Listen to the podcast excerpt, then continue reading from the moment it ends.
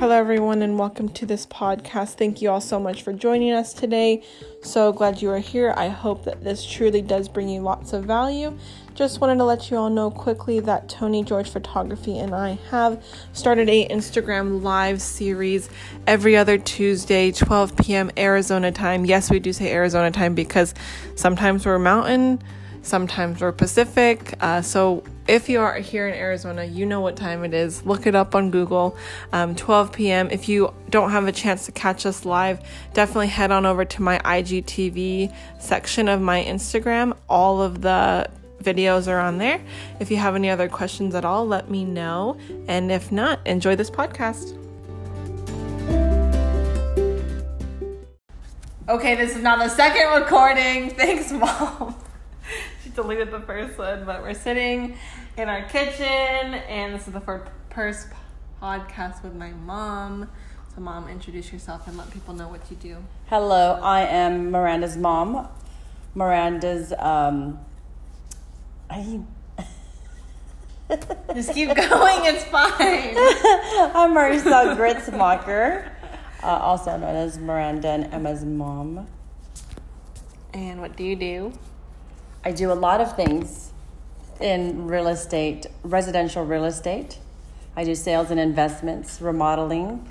I do uh, after acquisition. We do lands. I do landscape design, interior decorating, and staging. Also, we do vacation rentals, vacation homes, and conversions from rental regular rental properties into vacation long-term vacation homes.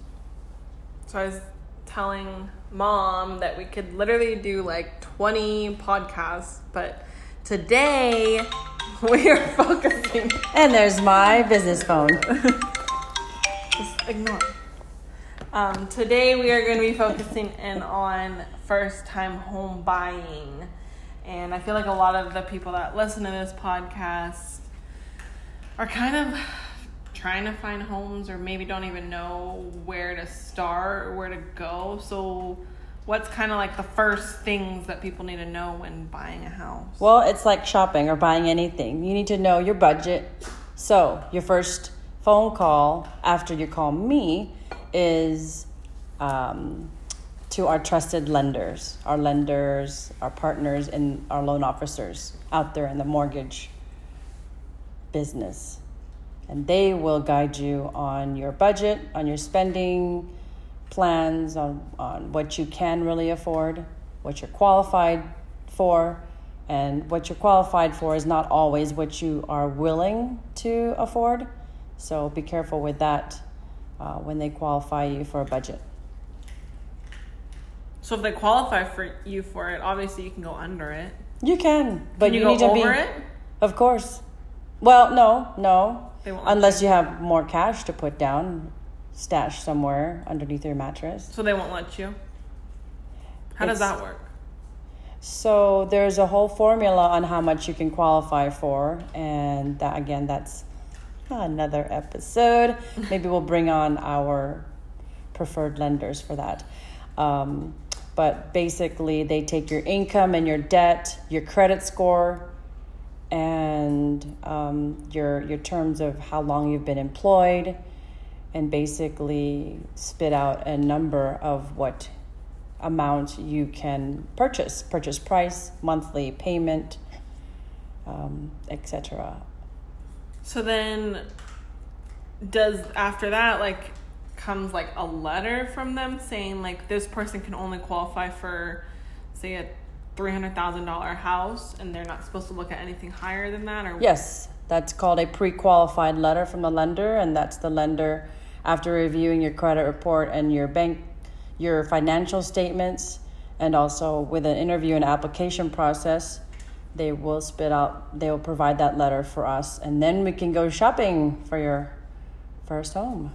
And then when you're looking for a house though, do people do like other realtors say like I need to see those beforehand before you look at it or no uh, most realtors are pretty trusting and when we make an offer is when we will need that pre-qualify for the other um, agent which is the listing agent the the agent that is representing the seller. So um, it, it would, if you don't know your clients, your buyers, it would be smart to get that pre-qual letter before. Uh, but I like to send them to my trusted lenders so I know that they really are pre-qualified or qualified to buy before I run around town with them. Mm-hmm. And then, what are some kind of things that people need to know then, like when you do go start looking for your first house? That you're not going to find the perfect house. Your dream house is usually not your first house that you buy, uh, but I mean, unless you've got, you know, won the lottery and now you've got millions of dollars. Uh, but typically, there is a higher expectation than what most first time home buyers' budgets will allow. So just be realistic and be open to finding a home that's you're comfortable with, comfortable in, and and um, you know basically the area, the size, and be just flexible a little bit because your first home is usually not your forever home. Do you have advice for anyone who maybe wants to like hang on to their homes as they go? Like if, if it's possible do you ever like tell people like okay keep it as an investment or turn it into an airbnb? Or do you ever have people that are kind of in that situation? Yes of course. Now my young bro- my, my young buyers now my next generation of buyers my millennials my i do advise them that their first home let's put you on a right path to investments because that's ideally it's like the game of monopoly. You buy your homes you, you cash them in and you buy hotels. You so um, i do advise that that they do purchase a home that in the long term can become an income producing property for their family. And then what I mean, ideally, like, what's kind of the minimum salary you need to be making to buy your own house? Well, there's not really a minimum salary, but it just depends on the price range that you are in, the market that you're in. So, the market in Florida can be different from the market in Arizona, different from California, uh, and to New York. So, credit score is very important. Your minimum credit score right now to purchase a home is 620.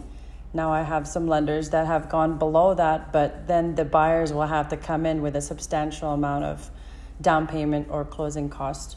So every buyer is different, every situation is different, and it just depends on if you want a condo, townhouse, a trailer, a mobile home, manufactured home, um, now typically our average sales price right now in 2020 is for a single family detached house is about 270 to 280 uh, for a three bedroom two bath.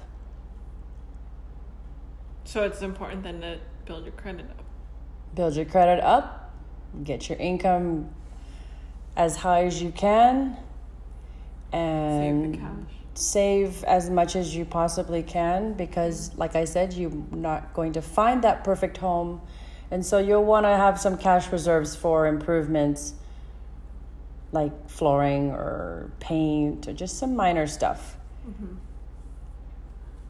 so then do you have any last second first time home buyer tips then what, before we close this podcast out There's your timer. There's your timer. we were trying to beat that time, but it's okay.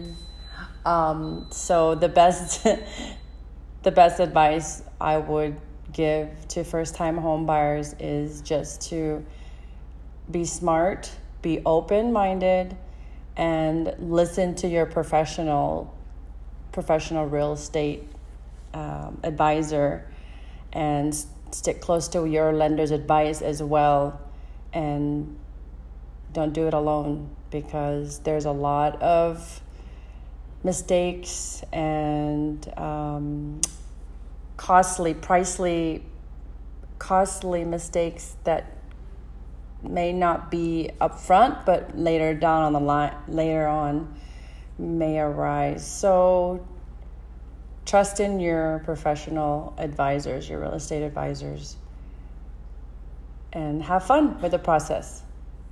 Well, and I feel like too is listen to your instinct. You know, if your instinct's telling you like this with your- person's horrible, Go with your gut. Yep. you can fire them whenever. You know, they don't unfortunately get paid until after the fact, but No. if you don't like it, if you don't like your gut feeling, you're gonna hopefully not be spending a lot of time with them, but you want to enjoy the process.